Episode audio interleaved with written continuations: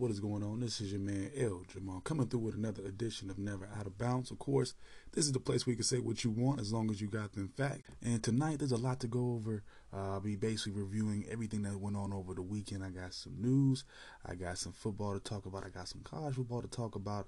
I'm gonna be talking about the NBA and some college basketball, and I got a review for you guys. So all that uh, coming in tonight, and also, of course, my layout for what uh, the future projects are. And then, um, of course, if you guys are looking to get in touch with me, of course, you can follow me uh, on the Instagram at ljamal791. Of course, I got the YouTube channel, uh, Never Out of Bounds, same name as this as well. Uh, but you know what time it is. Let's get right into it uh, with the word on the street. First things first, of course, uh, we're going to talk about that bombing, of course, that was on uh, Christmas Day in Nashville. Uh, Nashville Nashville resident Anthony Anthony Quinn Warner is going to be the person of interest being investigated uh, for those bombings. Uh, now, this was outside of an ATT uh, AT&T building uh, outside of well in downtown Nashville. And again, uh, Quinn Warner is a 63 year old uh, who's been working in IT. Uh, he's currently working as a well, he currently was working as a computer technician for a realty company. Uh, a brief uh, investigation by the FBI of his home uh, in the in a I guess you can call it a suburb or a satellite city. I think in this case it'd be a suburb of Tennessee, or sorry, a suburb of uh, Nashville, Antioch. Uh, they took a look outside his house and pretty much found the RV that was pretty much well, that was similar to the one at the scene. And of course, for those who you know want a brief rundown or kind of don't know what happened, um, maybe not have heard too much about this one because it's kind of cold because they didn't really t- start talking about this until I would say probably Sunday and Monday. Well, today, um, depending on when you're listening to this, it could be tomorrow morning or you know Tuesday. Uh, but you know, they did not say too much about this Christmas Day, although this happened on Christmas Day. Uh, but again, there was an RV that was used at the scene. It pretty much uh, was filled with explosives. Uh, it told people uh, in a recorded message to kind of clear out the area beforehand, uh, but there was an explosion. numerous buildings were dam- damaged. nobody died, but at least three people were hospitalized. And I'm guessing when the police or the investigators came on the scene, saw another RV there, uh, pretty much matching the one at the scene. I'm guessing he probably uh, had it in his mind to carry out maybe another mission or another bombing. Like I said before, the man was named Anthony Quinn Warner, of course, Caucasian male.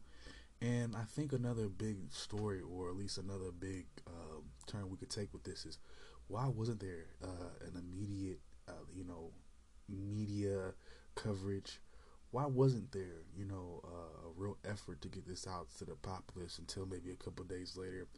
Um, what what is that all about? And part of me feel like feels like also for one thing as well, I have an issue with this not being considered uh, an act of terrorism, which it is. You know, does he fit a certain profile that you know just excludes a certain you know classification? I mean, this is the kind of things that bother me, you know, because in my opinion, um, it's it's a well, it's a it's a it's a violent act. You're bombing um, a specific building in a you know downtown setting. Um, to me, that's the equivalent of suicide bombers. That's the equivalent of anything else you would say that you would consider terrorism. Um, again, uh, the investigation is trying to lead it uh, to someone of some paranoia on his end about uh, you know 5G telecommunications and you know you know all those type of health issues and spying from the government as well.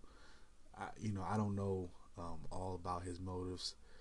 And this is really weird about how you know I just find it really weird that the media didn't harp on this um, immediately. I know it was Christmas Day. I know people are you know enjoying themselves at home, but again, uh, we would have liked to known about this. Again, this was talked about maybe very briefly early Christmas Day, and it kind of feels like they feels like they swept it on the rug for some reason. I, I, again, I imagine if it was anybody other than a Caucasian person, to be honest with you, they would have you know had it all over the news all day long. And um, again, let's say that this was somebody like an illegal immigrant, this would have been an issue of immigration and all this. You know, we would have been talking about it, you know, all day, all weekend long, all day Christmas, but uh, older white guy, you know, um, nerdy tech guy, techie guy, which is what he was described as by his neighbors. You know, I guess he goes under the rug, and you know they kind of just talk about it.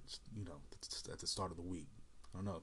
I, it's very crazy how you know they kind of you know they really didn't publicize a bombing in a major American American city. That's a really crazy to me.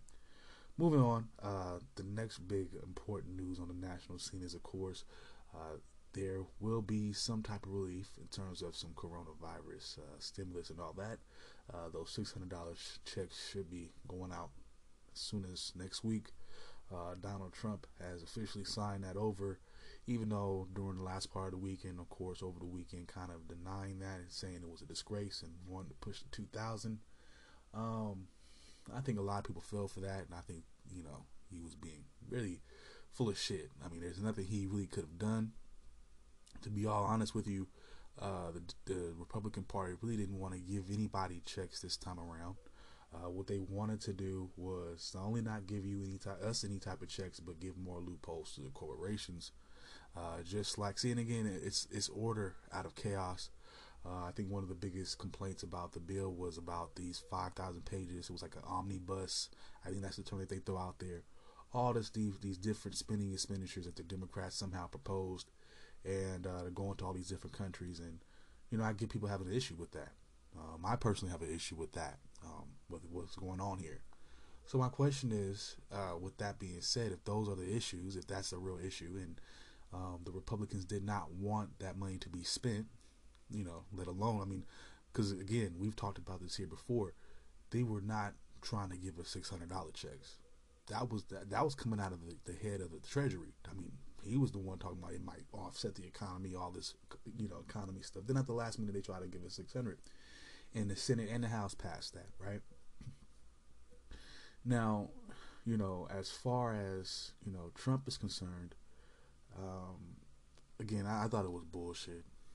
Um, I think it, and again, um, back to you know what the Democrats did. Again, that's the main kind of complaint about it and again, if the Democrats added all these different spending, you know, or foreign spending, you know, implements the package, whatever, why did the Republicans sign off on it? Why did they say, okay, well, we'll pass this, and then turn around and try to bash them and say, oh, it was all this added, and the Americans are pretty much only getting $600 checks because of this? Well, then don't sign off on it. Don't agree to it. And then tell them, tell the people what the issue is and why you weren't signing off on it. Don't push it through the Senate. Don't push it through, you know, to Trump and then have Trump turn around and play his little game until oh, I can give him 2000. Okay. Well, if that was if it was that simple, why was 2000 not pressed upon by the by the Republican Party originally because again, they didn't want to give us anything. They wanted to give the corporations more loopholes in order for them not to be sued for liabilities in this time period. I keep telling y'all that nobody listening to that part. We just want to listen to the to the dollar to the dollar amount on our checks. Well, okay, that's fine too. I mean, I guess if you need it, I get I get it. Um, we all are in a situation where it's important, but again, um, I just think it's again some more order out of chaos bullshit. The Democrats coming here with this omnibus spending bill again, with all these different parts of the world where they want to spend money to. And it comes out in the end, we just get six hundred dollars. And the Republicans, um, I guess they have an issue with this. They think that that's wrong. We should get more. Okay, that I could get. I could see that. Um, and I could see people, you know, along that line thinking if we weren't spending so much in these other places, then you know we would have got more. Then I'm saying, then don't sign off on the bill. Then you push then you push your reasoning, then you let us know why, and I would understand that. I would understand if the Republicans said, No, we're not gonna we're not gonna, you know, say yes to that. And we didn't get a check right away. I would have got that. Especially if they would have came back and gave us two thousand, but that wasn't the, the plan. Plan was at least amongst the Republicans to not give you a check at all. I keep trying to tell people that, but they don't listen. Oh, Trump wanted to give you two thousand, and that's why the Republican Party shut that down anyway. Okay, well, whatever. Hopefully, we get to 600. We'll see what happens. According to Congress, uh, they wanted to push another uh, bill with two thousand dollars stimulus uh, checks. We'll see what happens. I again, if you have a job, work it as much as you can. Uh, you know, especially if you have a work at home job where you don't have to expose yourself in this time period. Good. Uh, if you have a job, do what you can. Save your money. You know all that good stuff. I'm not gonna tell anybody what to do per se, but again, I, I think they're gonna play with the money. So I wouldn't, I wouldn't, I wouldn't. What I'm saying is, I wouldn't wait on it. That's all I'm gonna say, y'all. All right. Okay. I'm gonna take a quick break. When I get back, I'll be breaking down uh, some Extinction Level Two. Yes, Busta Rhymes. Uh, there's two albums that came out this year, um, near the end of the year, that I really wanted to get through before everything is wrapped up in 2020. That is the one. Well, that is the first of two. So uh, we're gonna get into it after the break. All right, y'all. I'll be right back.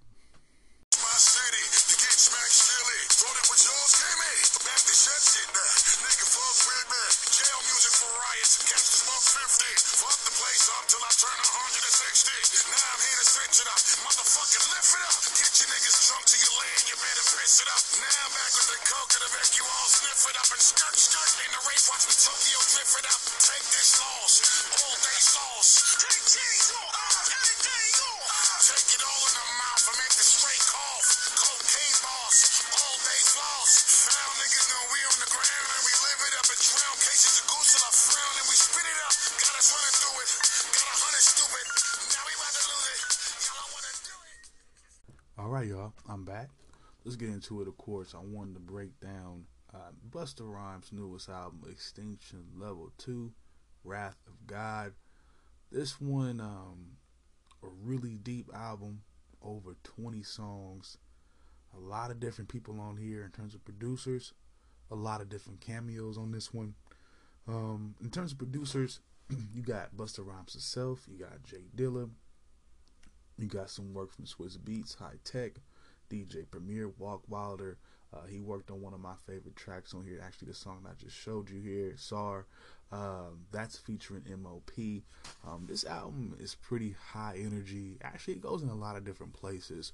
Uh, of course, it's a similar, well, I wouldn't say completely similar to his first Extinction Level, uh, but it's definitely the same type of, I guess, theme. Of course, uh, it's hard for me to really um, talk about this type of subject matter without, I mean, because I'm a nitpick type of guy.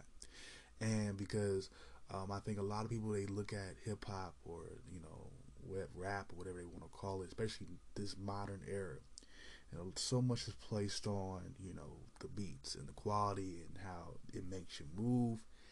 And um, there is some some placed on bars, but again, I think it's more so on how the bars sound as opposed to what the actual rapper is saying or the MC is saying. Actually, a lot of these guys are rappers. None of these guys are really MCs like that. You don't really have MCs anymore.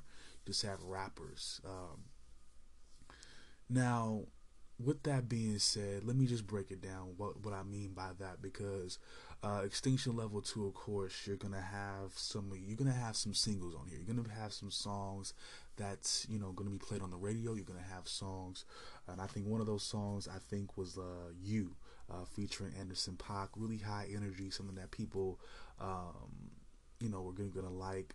Uh, I think "Out of My Mind" was one of those as well. Um, there's there's a couple songs on here that really fit that mold.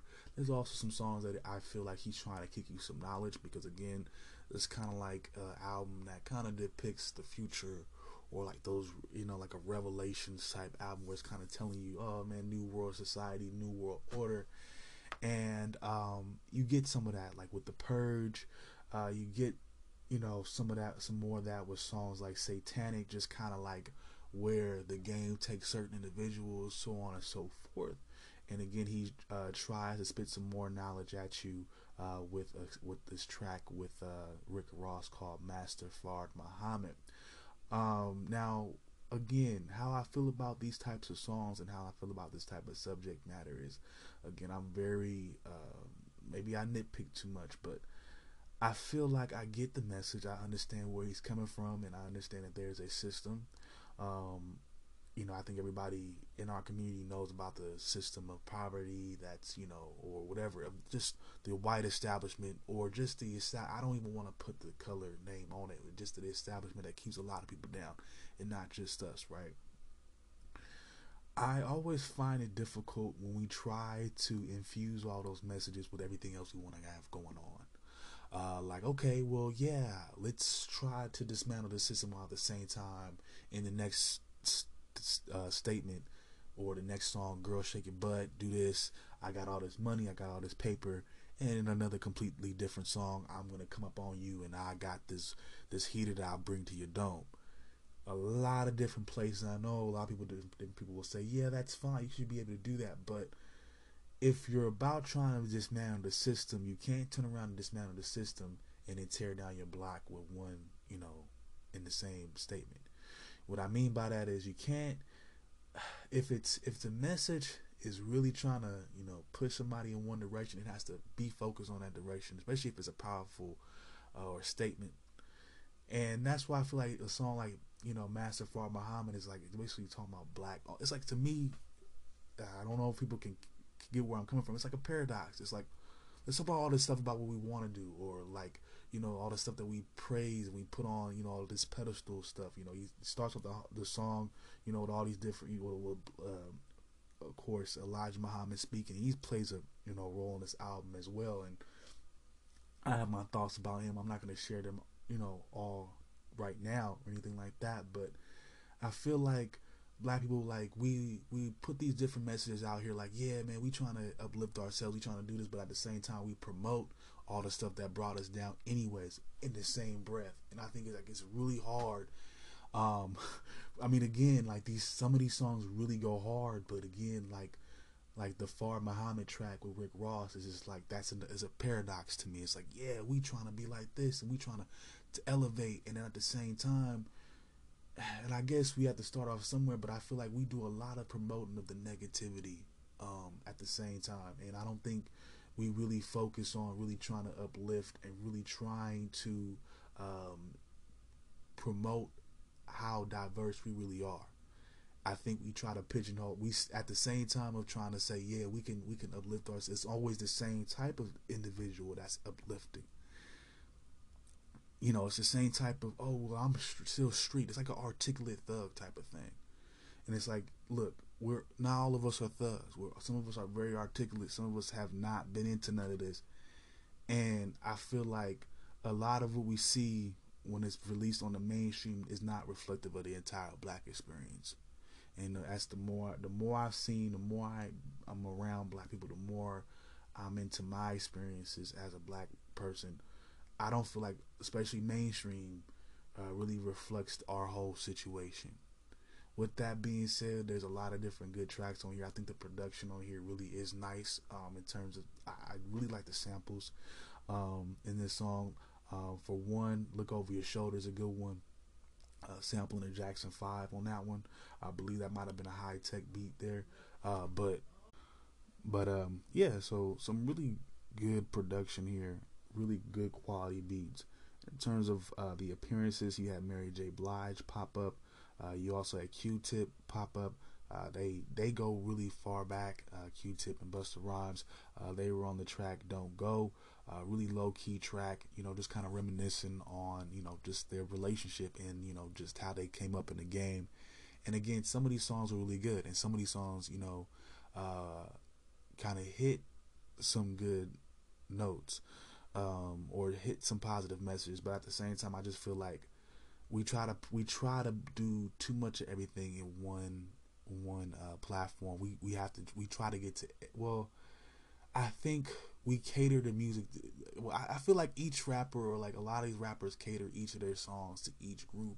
And I think if you're really that good, every single song that you put out on an album should feel should fit everybody. Like I don't think there should be a like a group of four, and I think this is why this album is so deep because it, it gives you like four or five songs that fit each type of you know head you know like each each type of you know feeling that Busta is on. Like okay when I want to be on my gangster stuff I'll I'll spit that and people will feel that.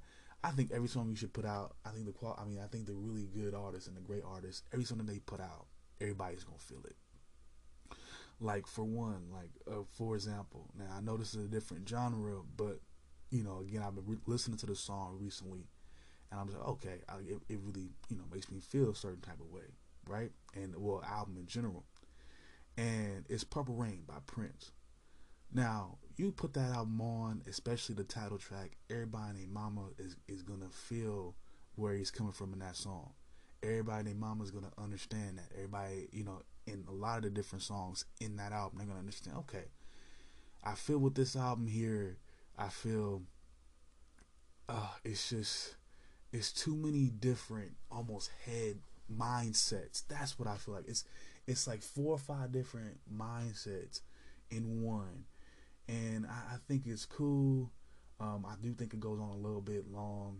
There's some really good, uh, like I said, some really good, you know, comp, you know, compilation songs. I guess like you know appearances like with Mary J. Uh, those songs really good.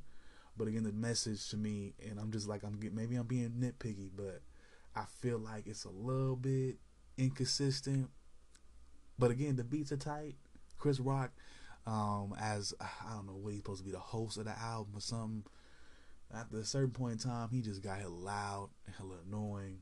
I don't know. Like he, I can only do so much of Chris Rock, I, especially after everybody hates Chris. I'm too. I, maybe that's what it is. I'm. I am Chris Rock out. I I saw both grown ups. I've been I've been feeling. I mean, I've been watching Chris Rock since the '90s. I saw all all the major stand ups at some point in time. I'm done with Chris Rock. I'm done with that whole oh, man. we've moved on. But one of my favorite tracks from the album, no, personally, in my opinion, was the track with Anderson .Paak. You, uh, really high energy. Uh, I thought the video was really cool. It kind of like had some comic book elements into it. Uh, but again, his flow was on point. So was Anderson .Paak's. Really interesting. I liked how the chorus went. Really, uh, really tight. Uh, again, the beats and a lot of these different songs were there. The production really was good. Um, and I think again that's just a product of where we're at right now. Production is king. Uh, subject matter, eh, it could be hit and miss. Uh, but that's why I'm here because I'm to say, look, this is you know, because again, you got to have that those those opinions out there. It can't be all this and it can't be all you know another way either. So again, if I were to grade it right now, uh, based on you know what I've heard, with everything I you know, I like I like the album.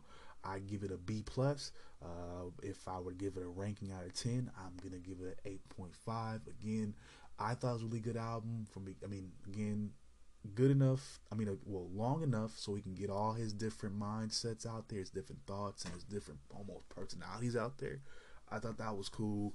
Uh, again, the the track with Q-Tip really weighs heavy on my mind. Just again with this low low key flow. Again, Chris Rock was in there kind of making it funny, but overall, beats like Czar, I really like that.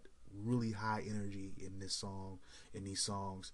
Uh, again, he takes it back and forth. He wants you to be on a little bit more of a reflective note as well with certain tracks. So he has that. He has a little bit of everything in this album. I say check it out. It is worth it is worth a listen to.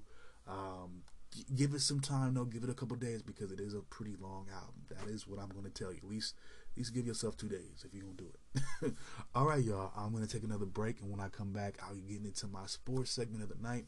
Uh, starting off with some NBA action. So I'll be right back. Now I'm bouncing out the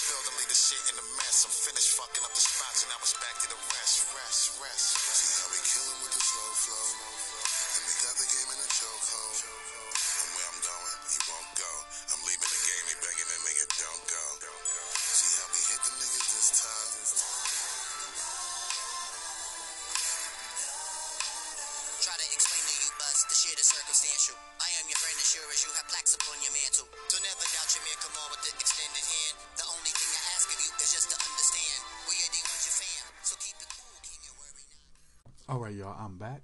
Let's get into some NBA action. Uh, let's start off with the scores from tonight. Uh, first things first, uh, we got the Pistons uh, taking an L here to the Hawks. 128 to 120 was the final score. The Hawks are 3 and 0 uh, to start the year off, and the the Pistons moved down to 0 and 3.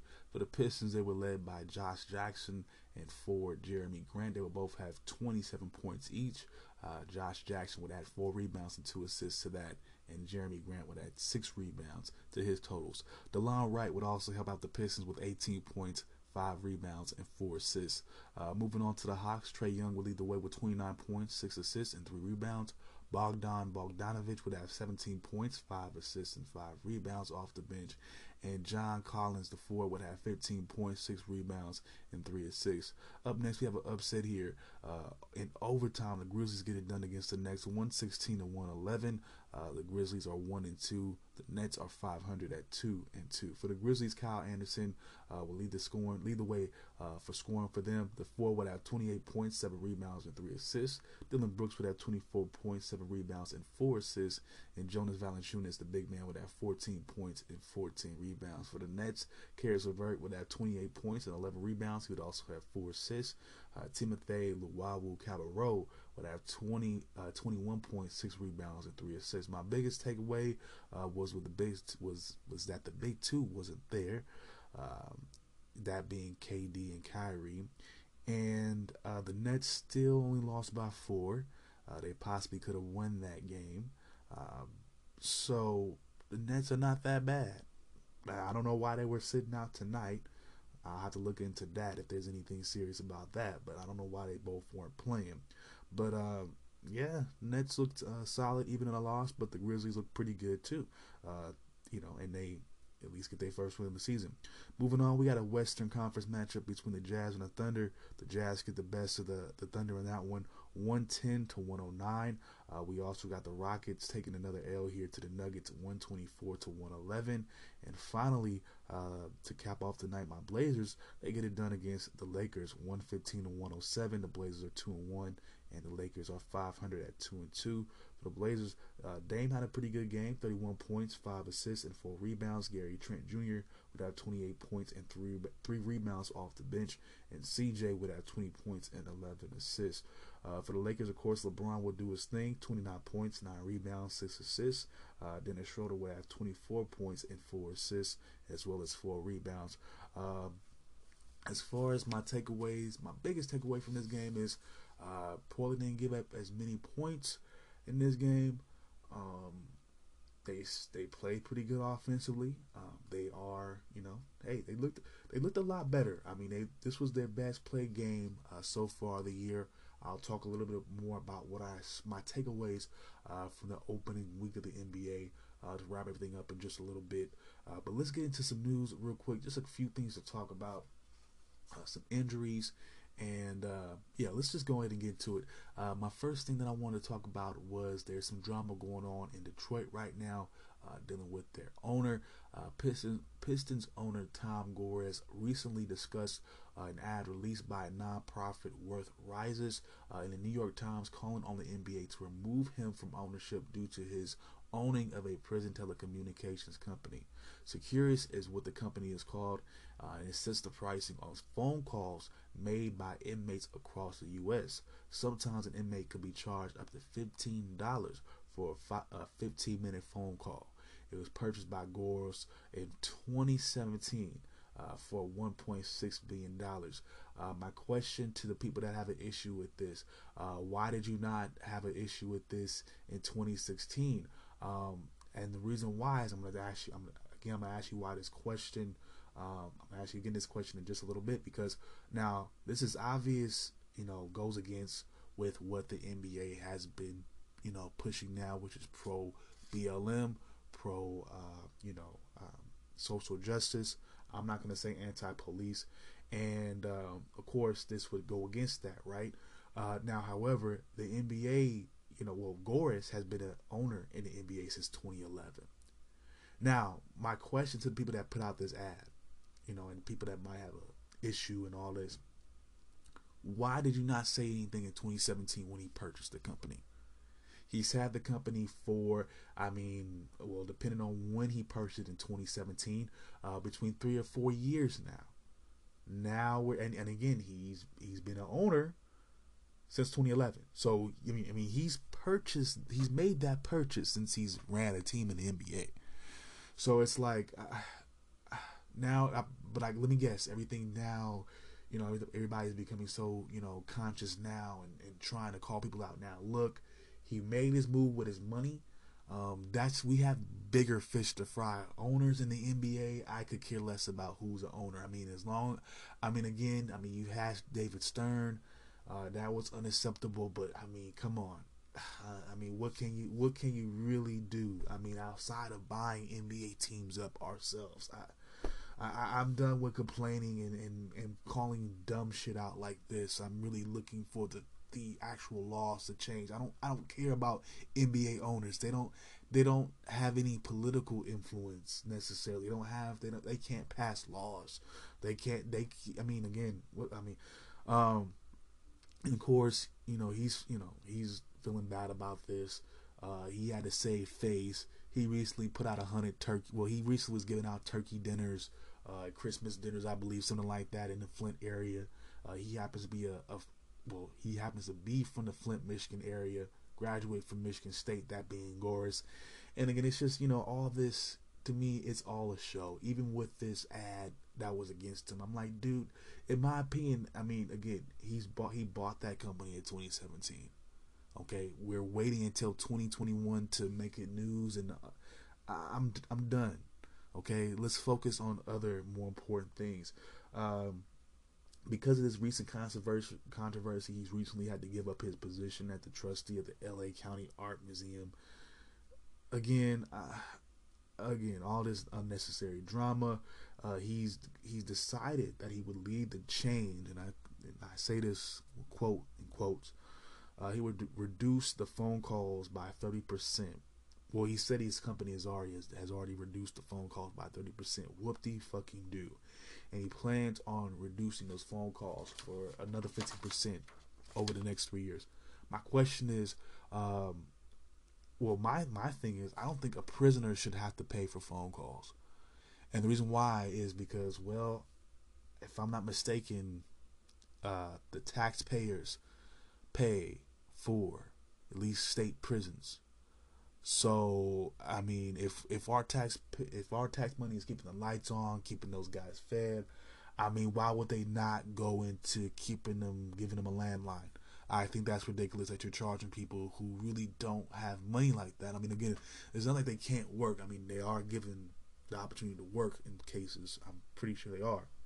Again, prison pay ain't shit, but um, if they get again, if they got that opportunity, so again, I, the fact that they're being charged for something as simple as a phone call really makes no diff really makes no sense to me in the first place. Uh, but again, it's it's it's more drama. Uh, is it really important to the grand scheme of things? Not necessarily. The Detroit Pistons are garbage, um, and it's a and it's a shame. Um, I, as, I I think he has some business acumen. He possibly does, but he obviously has no basketball acumen because his, his, this team is garbage. So um, he does a lot of stuff in the Detroit area, though, in terms of events, because I believe he uh, want to say he owns the facility, like the stadium in which they play in, or at least uh, a company like an entertainment company that kind of you know sets up events there in that in that uh, palace. I don't think it's called the Palace anymore, whatever stadium it's called, but Again, he arranges all this, you know, all the type, all the entertainment to come into the city. He does that type of stuff. Again, he also earns an equity firm that buys up d- different businesses, uh, you know, all that type of stuff. So he's a business dude. Uh, is it again like in, the, in the grand scheme of things? Don't get into all this BS. Uh, again, if they're not giving, if again, this is how we should be going into 2021. Okay, black folks and people who feel like this country is not being pushed in the right direction. Um, if if the pressure is not being applied to the corporations and or to the government, then we shouldn't be we shouldn't care. And again, yes, it's, a corporate guy, but again, it's not about changing the law. We just don't want him to be an owner. That's a, that's a petty battle. That's all I'm gonna say. That's okay. That's a petty battle. That's again petty battles. Like should he be a, a owner? I'm not for that. I'm for the changing of legislation that, you know, restricts certain powers by corporations or the government maybe and put some more power into the public sector to the people. That's what I'm more so about. His position as as Detroit owner it doesn't have anything to do with anything important, okay? Uh, sometimes I think that movement, the BLM movement, just it, they put it on. They're fighting on way too many fronts. That's not necessary. I'll start with that, and I'm gonna push on from that. We'll get into more discussions with that later in time. Um, I got an injury update for you guys. Uh, two significant ones. Uh, well, one significant one. Uh, this one is being for the Warriors, Marquese Chriss. This is significant because he's in that starting rotation. At least he's in that rotation period. He's, he's a body for them. Uh, he's broke his leg recently. Uh, he will have surgery. He will be out for the season. Uh, moving on for the Mavericks, we got Kristaps.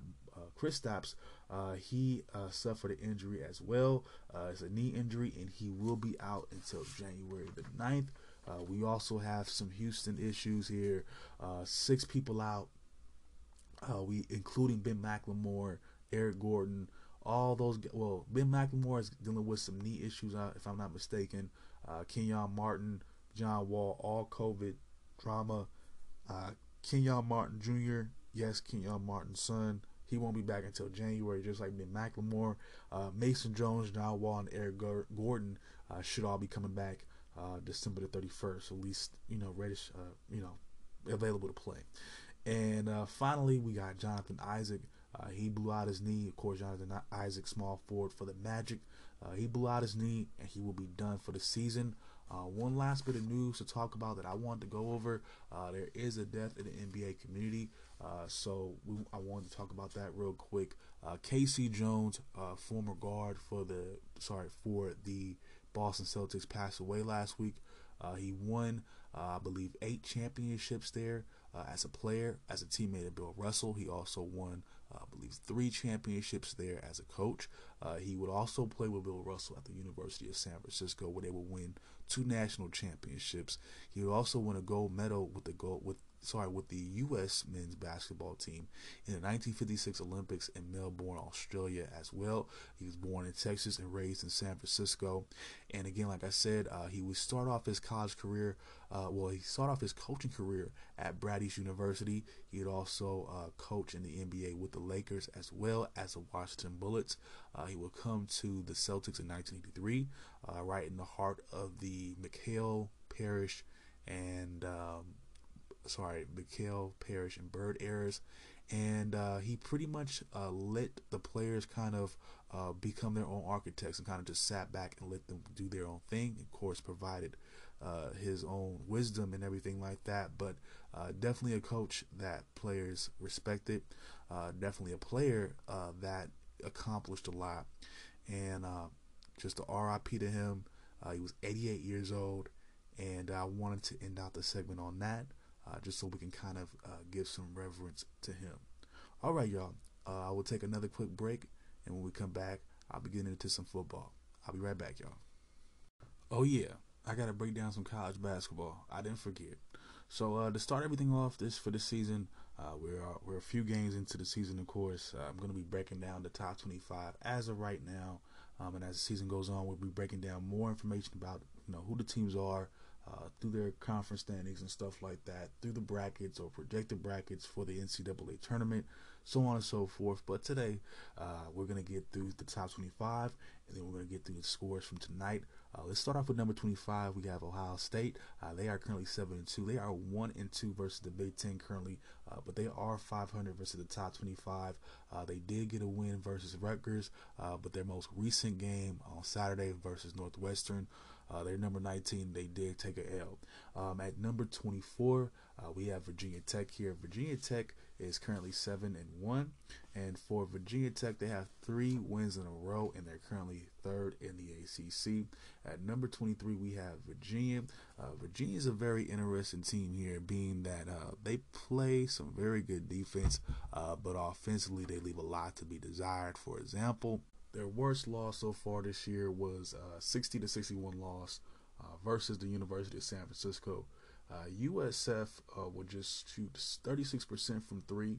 Uh, so that goes that just kind of just shows you the kind of struggles that Virginia had as well, uh, and also Virginia would also give up eight turnovers in that game. Uh, they also have a blowout loss to Gonzaga, 98 to 75. Uh, they are one in 31 all time against the top ranked teams. So teams between you know one and two, uh, even three. So they do not normally beat teams in the top 25, and also their biggest thing right now, at least in the top two or three in the nation. And another another big thing is what I'm seeing is the past few seasons, of course, uh, I've been seeing this trend as well. Is not a whole lot of offense from them. They rarely average over 60 point a game, 60 points a game, and it always seems to come back uh, to haunt them as they get deeper into the season when they start playing uh, some legitimate, some more legitimate content, competition, and also within that conference as well. All right, moving on. Uh, at number 22, we have Minnesota. Minnesota is nine and one. Uh, they're coming into the rankings with three wins in a row. Uh, this includes a 81 to 56 win versus Michigan State. Uh, in that game, they were led by guard Marcus Carr. Would have 19 points, five assists, and four rebounds. For Minnesota, Minnesota, they would shoot 47% from the field, and they would dominate the rebound department, 52 to 36. They will also have 18 total team assists, but they would give up 14 turnovers. I don't think this is indicative of them. I've kind of looked at their stats just a little bit. Uh, they don't normally shoot necessarily that well. They don't normally score a whole lot of points, uh, but they don't give up a lot of turnovers as well. And they play really good defense. Uh, but moving on uh, to number 21, we have Oregon, who is six and one. Um, in terms of you know how to get things done, Oregon scores about 70, uh, 74 points per game versus the Pac-12, uh, compared to 77 percent.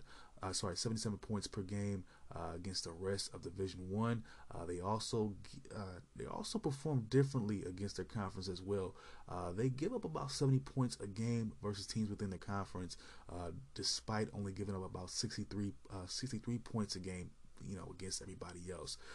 so again, and I get, I guess that's more so just the competition within the Pac-12. Extremely competitive. Nobody has a favorite right now um, outside of probably who you know the team you already like is. Uh, but as far as who's leading this team, uh, we got Eugene Omoruyi. Uh, he averages 18 points per game on 48% shooting, also 37% from three. He also gets two uh, two assists and four rebounds a game as well. Guard Chris Duarte, uh, our second leading scorer. He's also a great defender as well. Uh, he averages 15 points per game, 53% shooting on 42%. sorry, 42% shooting from three. He averages seven rebounds and also one and a half steals per game. He has nine steals so far on the year. Uh, for Oregon, they are zero and one against the top 25. Uh, that is an 83 to 75 loss versus number 14 Missouri. Uh, but their signature win of the year so far is an 83 to 70 win versus Seton Hall. Seton Hall is a good uh, back East opponent from the Big East Conference. Uh, Seton Hall is more than likely going to be a tournament bound team, so uh, that is a good win for Oregon to have. Oregon plays in a competitive conference as well, that being the Pac 12. So as long as they uh, at least finish in good standing in the Pac 12, I would say uh, second. Um, definitely with a win in the conference, they should get a pretty decent seed. If they if, if they win the conference, they get a pretty decent seeding in the tournament. If they could finish between second and third, uh, that would ensure that they get an invitation. Period. Um, just with the competitiveness of the conference, if they finish fourth or fifth, you're pushing it. I'm just I'm just being honest here, but they are winning on conference play. Uh, that is the one against their rival Washington, um, and they currently are riding six games. In uh, in general, they're riding a six games. Six, sorry, a six game in a row winning streak. Uh, moving on, uh, we're gonna go to number 20. We have Duke. Uh, for Duke, uh, they've been slipping a little bit this year. They are three and two. Again, this is something that they're not necessarily used to. I I know this. This is not their standard, uh, especially with being winless against the top 25 so far. Um, including losses uh, 75 to 69 versus number 12 Michigan State. Uh, they also have a loss 68 to 83 here against number 18 Illinois. Again, this is not the Duke standard, uh, but every now and again, every, every now and again, excuse me, every five or six uh, years, they have a down year like this. We'll see what happens. Uh, they do have a matchup against uh, Florida State looming. that's going to be January the 2nd. That should be a chance for them to kind of get things back. they did get a win in their last game, though 75 to 68 at Notre Dame. And as a team, they average 73 points per game, and they average, uh, well, they give up about 69, 69 points per game. So their games are relatively close. Um, it's about, you know, possessions for them and not giving up too many turnovers for them um, and just playing, you know, crisp. I, I noticed a game, uh, actually, no, wrong team that I'm thinking about. So let's just go ahead and move on. At number 18, Um, we have, sorry, at number 19, excuse me, we have Northwestern. Northwestern is coming in the rankings with four straight wins. Uh, they are 3 and 0 versus the Big Ten, so that puts them near the top right now. Uh, this is their first time in the top 25 in three years, and they're currently 30th in the nation in scoring. Uh, they get about, they get over 85 points a game, and they keep uh, they keep teams uh, relatively bogged down with 62 points uh, per game. They're only giving up defensively. So Northwestern, look out for them. Currently leading in the Big Ten. At number 18, we have Florida State. Uh, Florida State is currently six and one. Uh, Florida State is really a decent team in my opinion. Uh, they come into this week uh, sorry, uh, with guard, sorry, junior guard Anthony Polite, uh, pretty much overseeing their offense. Uh, he has, well, he's actually gotten 61% of the offense's possession, so the offense runs through him, the pick and roll, all that. Um, he's also shooting at 50, 52% from three. That's probably not going to keep uh, keep up throughout the course of the season, uh, but it'll stay relatively high. He's a bright spot on the other. Otherwise, I would say bottom bottom tier offense because uh, overall they rank yeah they rank at the bottom of college basketball in terms of efficiency so the seminoles uh, you know they're here uh, they're definitely a good defensive team but not a lot to speak of offensively except for like i said anthony polite uh, let's move on to number 17 we have michigan state uh, michigan state i'm not too sure why uh, they're in the rankings right now um, in my opinion they've they've struggled. They lost a lot of uh, recent, a lot of games recently. I believe it was three games in a row. Um, outside of being in the Big Ten, I'm not too sure what the deal is. Um, they've lost three straight, uh, including the game tonight. We'll break down in just a little bit. I believe uh, with Minnesota I think yeah, that was their loss. Yeah, Minnesota, that Minnesota loss. Uh, so look for them to drop even more so next week. Uh, but just to kind of break them down for right now, uh, they do have a win against number 20 Duke, like I said, 75 to 69. Uh, but their struggles are within the conference. Uh, they score about 81 points uh, per game versus the rest of the Division One schools, but they struggle within the Big Ten, only scoring 70 points per game, and they give up 82 points a game versus the Big Ten as well, and they only give up 74 points per game versus the, the rest of Division One. So I don't know what what it is. I'm not too sure what the difficulties are, but the Spartans just can't seem to get it done versus the Big Ten. Uh, moving on, uh, number 16, we have Michigan. I'm a little bit miffed as to why Michigan hasn't moved up necessarily even more. Uh, they are still undefeated, uh, but their last game, they are 7 0. The last game was a W, uh, 80 to 69 at Nebraska, who's currently 4 and 5. In that game, they were led by Franz. Wagner, the guard, would have 20 points, 9 assists, and also two, uh, sorry, 9 rebounds and 2 assists. Forward Isaiah Livers would have 17 points, 5 assists, sorry, 5 rebounds and 4 assists. And uh, center Hunter uh, uh, Dickinson uh, would have 15 points along with guard Chaundee Brown. Uh, they're currently tied for second in the Big Ten with Wisconsin. Uh, they're just one game behind Northwestern, though. All right, moving on, we have Illinois. Uh, Illinois is another interesting team here as well. Uh, they are currently seven and three. Uh, they did take a loss just recently. They're two and two away from home. I love the, the away. Well, I I put a lot of emphasis on the away from home stat because uh, in the postseason, in the tournament, you're not going to be at home. Uh, actually, as a matter of fact, as soon as the regular season is over, you're not going to be at home because even your conference tournament is going to be in a neutral site. So everything after your last home game, uh, that's it. You're going to be at a neutral site. So I think it's very important uh, that teams win on the road. Uh, with that being said, Illinois is uh, is 500 away from home. Uh, they're currently 23rd in the nation in scoring. They get about 87 points per game, uh, led by junior guard Ayo Dosunmu. Uh, 24 points a game from him on 52% shooting. He also gets seven rebounds and five rebounds. Uh, this is a team that also ranks 29th in the nation in rebounds and also 38th in assists. moving on, we have number 14 Rutgers. Rutgers is six and one, and for them, their last game was a, a loss, uh, 68 to uh, sorry 68 to 80 at Ohio State. They were outscored 52 to 30 in the second half of that game. They were kept to 41% shooting and had were terrible from the free throw line, 10 to 17. They were also out rebounded 42 to 25, and they also gave up uh, actually they gave up 12 points off second chance buckets to the Buckeyes in that game. However, However, I will give them this: they are five and zero oh away from home. So I, I like that stat. I like that stat. They're gonna have to win in this conference though, because the Big Ten is looking really hard this year. But they can win on the road. It's possible for them to do it. Uh, number 13, we have Texas Tech. Texas Tech is 7 and 2. Um, breaking down Texas Tech real quick, and they're uh, they're kind of similar to Virginia in a way that they play really good defense, lights out defense pretty much, but they their offense again leaves a lot to be desired. But they are one and one this season currently in Big 12 play, but they are zero and two against the top 25. Uh, they've been outscored by 53. Well, they've only scored 53 and 54 points in those games respectively. Uh, they are fifth, like I said, they are fifth in points allowed though at 54. So if they can get you know, if they can hold you to 50, if they can hold you within their average, uh, below, which is below anything below 60, they can score about 60, 65, they can pull something out. But if, if you know, a team comes in there really hot and just, you know, busting at all the cylinders, especially from three, Texas Tech, like I said, has no real answer to that. They don't score a lot of points. That's just the way that it goes for them.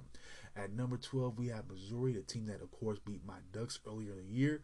Uh, again, they have a top 25 matchup this Wednesday.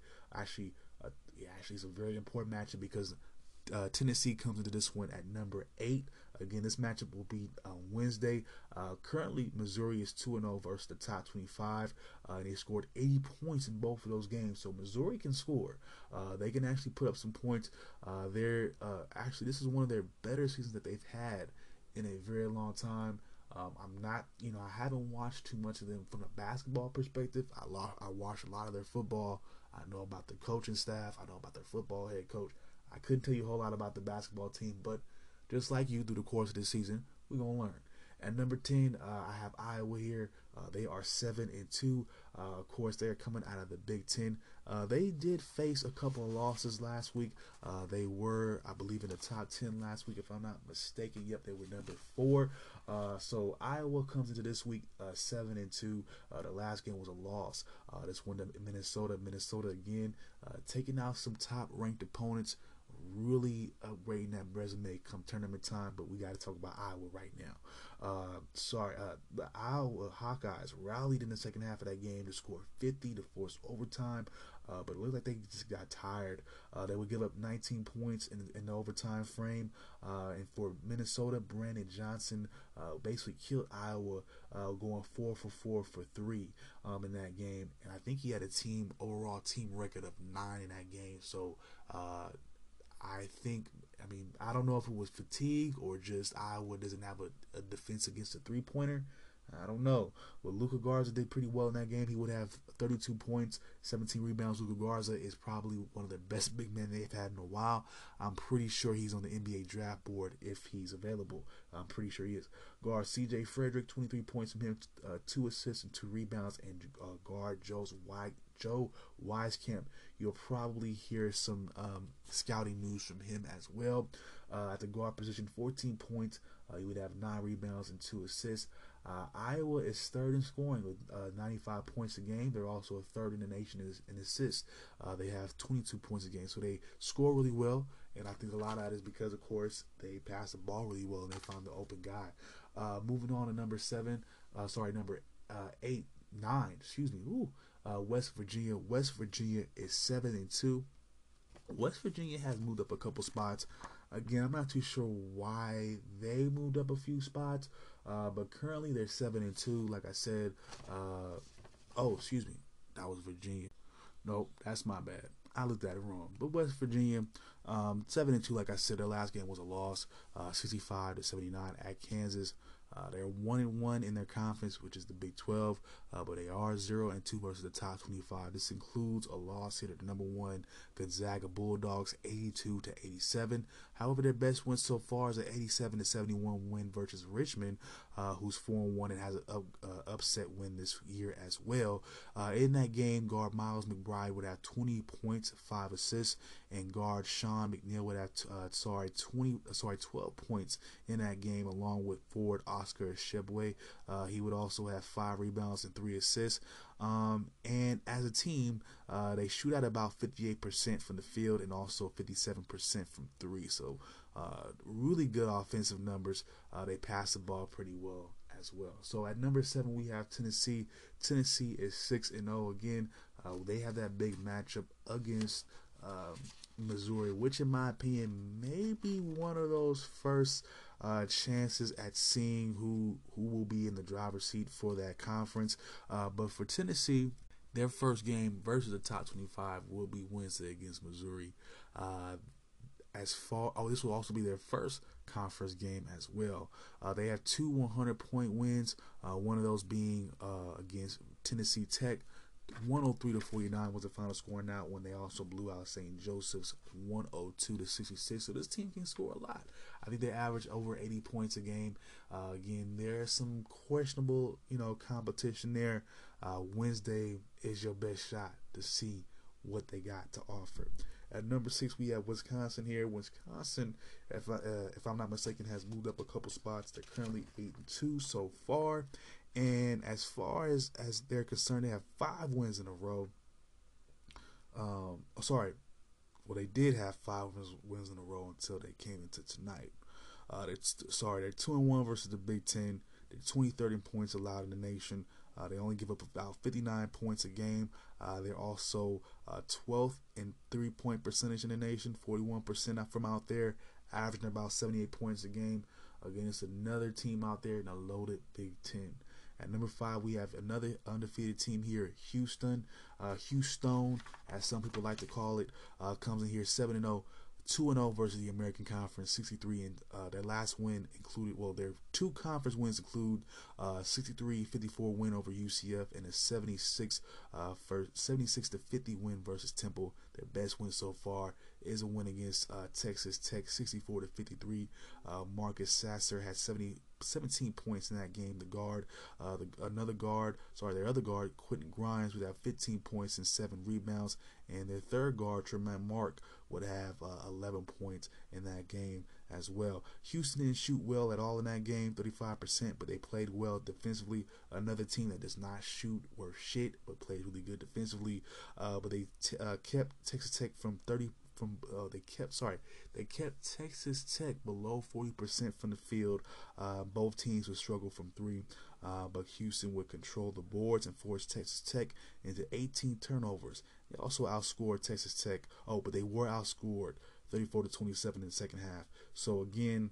Uh, they have a tendency to not give up. Well, they have a tendency to not score as well, but they'll keep you from scoring. They're six, they're six in points in la- uh, six in points allowed with only 54 points given up. So again, um, if they can keep you from scoring and they can score a decent amount of buckets, something can happen for them.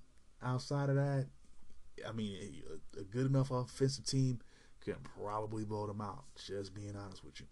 All right, moving on. At number four, we have Villanova. Villanova is uh, eight and one currently. Uh, they have six wins in a row. They are three and zero oh in the Big East. They are one and one versus the top twenty-five. Uh, that loss was in overtime to Virginia Tech, seventy-three to eighty-one. Uh, they each would end a half tie. So the first half uh, will be twenty-nine. Um, and in the second half, they would be it would be it would end up tied 35, 35 to 35. Well, they would score 35 points each. Uh, but this is another game where you know went to overtime. The team ran out of gas. This time it's being Villanova. They were outscored 17 to nine. Collin Gillespie did have 25 points in that game, four assists and three rebounds. Caleb Daniels would have 20, sorry, 17 points and two rebounds. Uh, but again, um, oh, and they do have another significant win here. Uh, this one being against Texas, 68 to 64. Texas, of course, is in top 10 right now. Uh, guard Justin Moore and also Jeremiah uh, Robinson Earl would have 19 points each. Gall- sorry, Connor Gillespie would have 12 points in that game. And Villanova will control the rebound department, um, and they will only have nine turnovers. Uh, they would have 19 chances at the free throw line, and that would be the difference in a score like that, 68 to 64 pretty much it. Uh, they had, I believe, uh, like I said, 19 chances at the free throw line. They made 14 of those, um, and they averaged about 88 points a game, and they only give about 67 points. So they can score a lot, and they don't give up a lot. So uh, Villanova uh, definitely in the driver's seat in within their conference. At number three, we have Kansas here. Again, this is this top three is pretty much looking like it was last year between you know Kansas, Baylor, Gonzaga. That's what we got here. Uh, but for Kansas, they are eight and one. Uh, they are first in the Big 12. They are two and zero. They also three and one versus the top 25. Uh, the wins uh, are against Creighton and against Texas Tech and also West Virginia. But then the the one loss does come to, to sorry to Gonzaga. Gonzaga, boy, is they're taking out everybody. Uh, but in that game, uh, I'm sorry, sorry, uh, they are led uh, by Marcus Garrett. The guard has 22 points a game. He averages 22 points a game, two assists and two rebounds. Uh, guard Ochai Agbaji, he averages 17 points a game and four rebounds. Um, and as far as the team in general, they average about 78 points per game. So, you know, there you go. Uh, as far as that game against Gonzaga, which they lost, really sloppy. Uh, they did give up uh, 15, I think it was 15 turnovers and 19 personal fouls.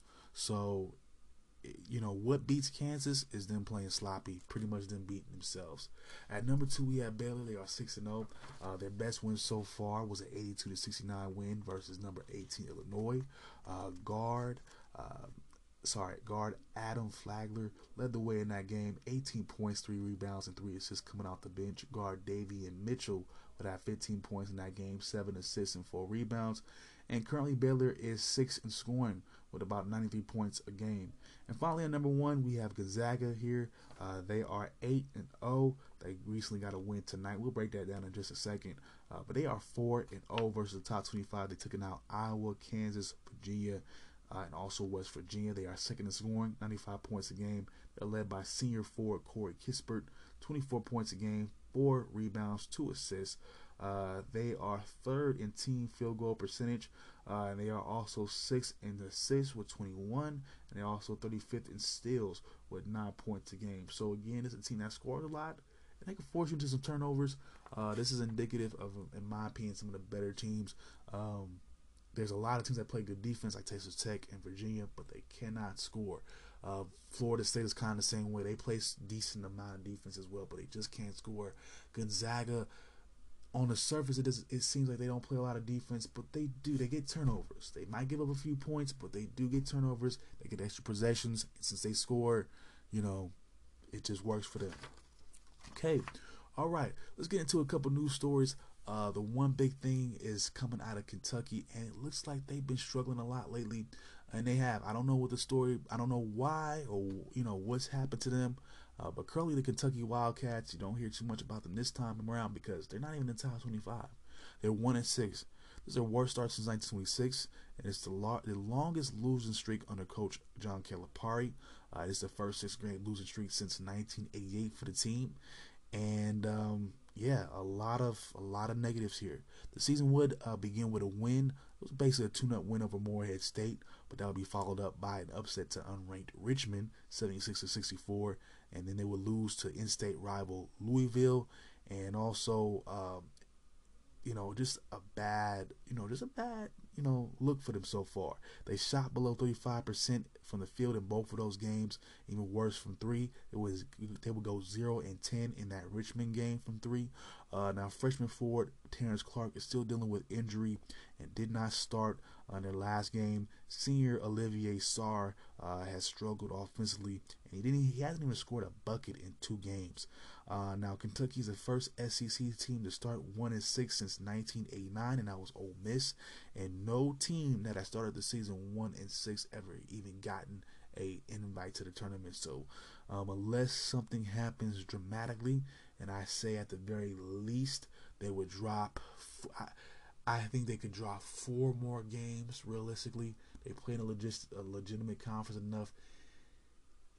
Maybe a 10 loss Kentucky team probably. I think a 10 loss Kentucky team probably makes it over maybe a 8 loss, you know, MAC team, Mid American Conference or whatever, smaller school team, but it's pushing it. Um, they're gonna have to. They're gonna have to, you know, maybe even win that conference tournament as well, in my opinion that's that's uh, Yeah, it's gonna be hard. Uh, one more news uh, story to break down. Uh, COVID does strike the Villanova campus. Uh, their head coach Jay Wright has recently tested positive, and all basketball activities have since been canceled or at least postponed. Uh, another ta- staff member, excuse me, has tested positive as well. the January second game versus Xavier has been postponed as well. But as for Wright, he's doing okay, and his symptoms are mild. So uh, look for uh, Villanova to kind of be under wraps. I think they do have a break until this next game. Well, actually, unless that game is on the road, I think their next game might be on the road, so they might have some time away uh, from the campus and you know all that contract tracing. So if anything develops, I'll let you guys know. Uh, but let's move into some Monday action. Uh, we have some top 25. Well, actually, top yeah top 25 action uh, with Wisconsin. They took a L here to uh, Maryland. 70-64 was the final score here. Uh, Maryland is six and three. Wisconsin is eight and two. For Maryland, they were led by guard Eric Ayala. He would have 17 points, two assists, and four rebounds. Guard Aaron Wiggins would have 15 points and nine rebounds. And forward Donta Scott would have 12 rebounds and four sorry 12 points and four rebounds. Aaron Wiggins would have four sorry 15 points and nine rebounds, y'all. Um, for Wisconsin, they were led by guard D'Mitrik Trice, 25 points, 4 rebounds, and 3 assists. And forward Aleem Ford have 10 points and 6 assists.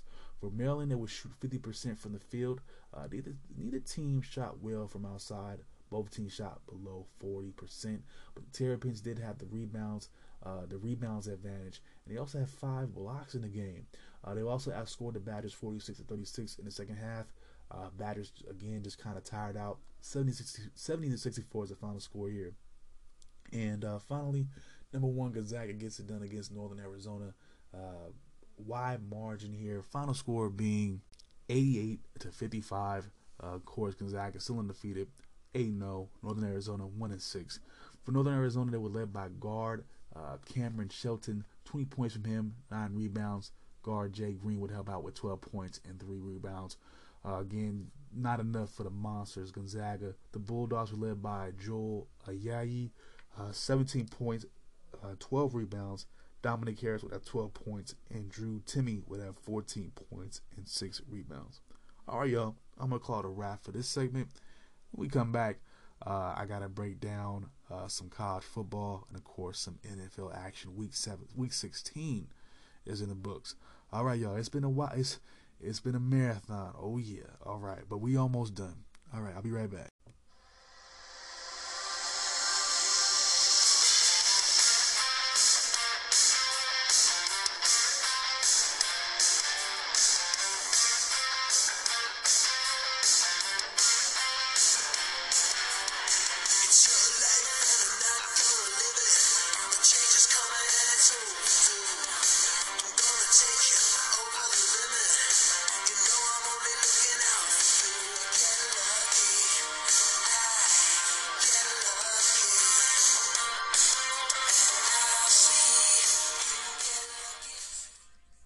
Y'all. It's been a journey, uh, but it's time to wrap everything up. We're going to talk about week 17 in the NFL. Let's break it down. Uh, everything will get started uh, with the Saints taking down the Vikings 52 to 33. The Saints moved 11 and 4 and clinched the NFC South. The Vikings moved to 6 and 9. And of course, they not making the playoffs. Uh, for the Vikings, Kirk Cousins will go 27 of 41, 291 yards, three touchdowns. Dalvin Cook would have a rushing touchdown of his own on 73 rushing yards. Adam Thielen would have eight receptions for 97 yards and a touchdown. And Irv Smith uh, would have 53 receiving yards as well as two touchdowns. And in terms of defense, the Vikings were led by Hardy Nickerson, the team's leading tackler, five total tackles from him and an interception.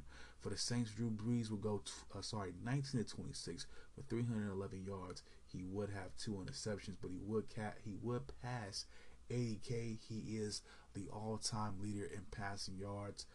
If they don't make it past the first round, it's all mute to me. Uh, Alvin Kamara, 155 rushing yards, six touch, uh, six touchdowns, NFL record. At least he tied for it with Gale Sayers. Taysom Hill took one from him and got one. I ain't like that. Um, you should have just gave the man a record. Taysom Hill is always to get a couple touchdowns here and there. That's not, you know, whatever. It wasn't his record. If Taysom Hill was in the position to do it, I'm wondering if they would give him the the handoff or Alvin Kamara. Y'all tell me. Uh, Emmanuel Sanders, four receptions, 83 yards. Demario Davis, the team's leading tackler, he would have eight total tackles, and Cameron Jordan would have a sack. Uh, some bad news from the Saints, though. Uh, Le- sorry, linebacker Kwon Alexander has torn his ACL, and he will miss the rest of the season, including the playoffs.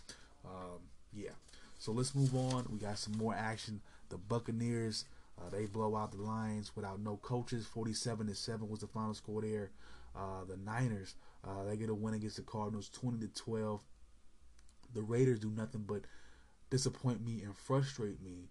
Uh, they take a one point loss to the Dolphins and the sorry the Dolphins 26 to 25. Of course, we're breaking this one down. The Dolphins are 10 and 5. The Raiders, of course, we are out of the playoff chase. We are currently 7 and 8. Who knows what happens this week? For the Dolphins, Tua will go 17 to 24, 94 yards and a touchdown. Not too bad, but he started to struggle in the last part of the game, which led, which led into Fitzpatrick coming in doing his thing, 9 of 13 for 182 yards and a touchdown. Myles Gaskin, 87 rushing yards. He also have 82 receiving yards and two touchdowns. Uh, linebacker Jerome Baker would have 10 total tackles and a sack, and linebacker Andrew Van Ginkel, 7 total tackles from him and 2 sacks. Derek Carr, despite being injured, would have 331 passing yards and a touchdown. Just the one pass. This is the one passing touchdown. 21 to 34 though. Uh, no major mistakes. Uh, really a doctor in terms of you know not turning the ball over. I'll give him that. Although just the one touchdown doesn't always help us. Uh, Josh Jacobs, 69 rushing yards. Nelson Agholor again, uh, just turning, um, in my opinion, one of the most improved receivers in a very long time. Five receptions from him. 155 yards and a touchdown. Darren Waller, 112 receiving yards from him. Cory Littleton was the team's leading tackler. He would have nine. And defensive lineman Johnathan Hankins, four total tackles and a sack. And um, this game is really just frustrating for me because uh, we moved the ball, seemed to be pretty well down the field. We failed to score any points. Uh, the Dolphins, whether it was just game call, well, sorry, play calling, um, or I, no, I think a lot of it was play calling. I think a lot of times, especially in the beginning of the game, we would pass the ball in the end zone when we could have ran the ball and could have got an easy touchdown, in my opinion. And then we got to we wanted to be cute in the end of the game, and we wanted to take all as much clock as we could have off the, um, you know, off the board. They were willing to, let, but they were willing to let uh, your boy score uh, that being uh, J- Jacobs at one point. Like I said, we decided to be cute and waste more time off the clock and go for a field goal, which we did make. But uh, we gave up the bonehead play and the penalty by Arden Key. Wow, um, just that sequence just is really frustrating, but it's indicative of what we had going on. And that game against the Falcons was bad juju. Just get just to get blown out by a three win team like that. We had so much going for us um, bad. Um, I, I, I honestly, I,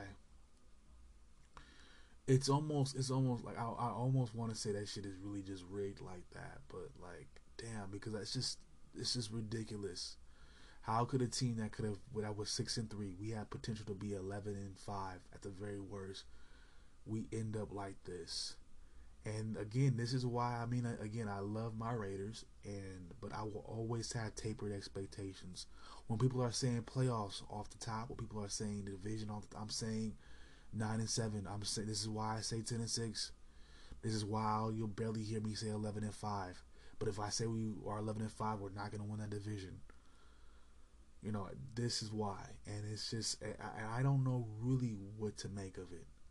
Um definitely we have an issue with our secondary. Damon Arnette sucks. We can say what we want. He sucks. He doesn't fit in that scheme. Well, I don't want to say it just like that because it sounds harsh. Let's not say like he just doesn't fit. Uh, neither does Trayvon Mullen. Our our secondary leaves a lot to be desired. Uh, outside of Marcus Joyner, I don't know what to say, make of it. Our linebackers are decent. Uh, I definitely like Littleton and what he can do. Our uh, defensive line, uh, they did tr- they did get a lot of pressure in, in that game, Saturday's game. Our D line got after the quarterback. Uh, not so much after Fitzpatrick, but they got after Tua. Uh, they got a few sacks. Uh, Carl Nassib, really good game from him. Maxx Crosby, I know, was in the mix, but uh, we have a lot of work to do. I don't know what they do next year. Do they destroy and rebuild the defense? Possibly. I've been hearing some words about maybe starting Marcus Mariota. I definitely say you probably start in week 17, uh, but I don't know about the future. I don't know if he's that guy. Um, I, I definitely saw some changes in the offense and how it ran a little bit, how it looked against uh, LA, but I'm not 100% sure on him. But uh, there's a lot that needs to be done in this team, um, and and it's a little bit unfortunate. It, it, it's just a loss like that, uh, just when we had a chance like that to to really challenge. But again, I don't know how good we would have been in the playoffs. Honestly, who knows? I don't know.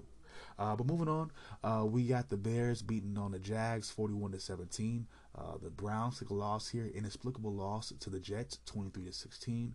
The Giants they take a loss to the Ravens, 27 to 13. The Chiefs get it done against the Falcons by three, 17 to 14. Uh, the uh, the Bengals they get a win here against the Texans, 37 to 31. Uh, the Colts uh, they take a loss here, and their playoff chances are in limbo to the Steelers here. 28 to 24 is the final score. Uh, the Panthers get it done against Washington, 20 to 13. The Browns, uh, sorry, the Broncos. I don't know why I just said the Browns. The Broncos come up short against the Chargers, 16 to 19. The Cowboys get it done against the Eagles and remain alive, if I'm not mistaken, in the NFC East. I don't know about the Eagles. Uh, 37 to 17 in a game that I don't know, uh, and against two teams that are, eh,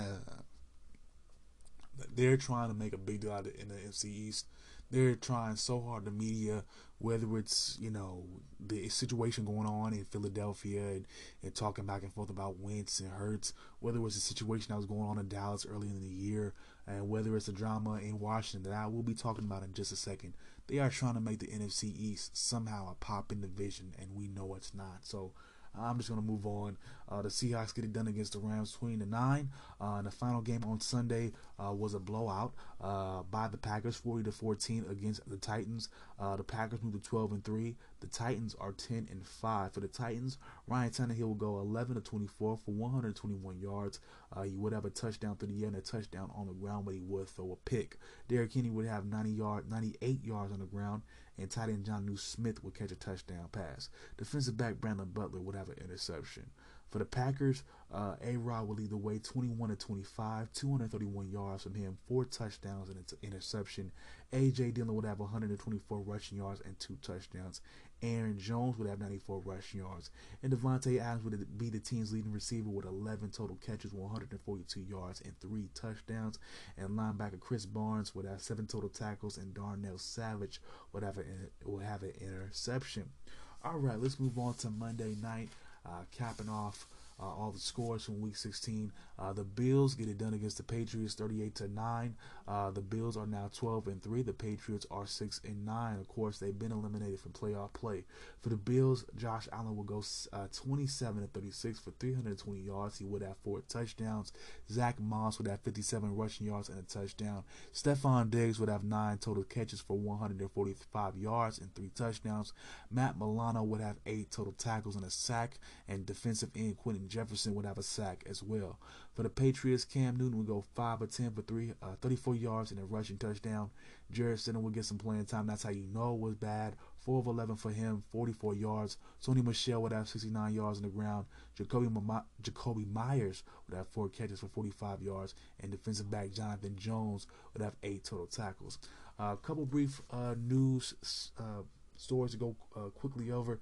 Joe Burrow uh, looks to be recovering in a good way. He's walking. Uh, there's a limp. Uh, he's had his surgery, and he's doing okay.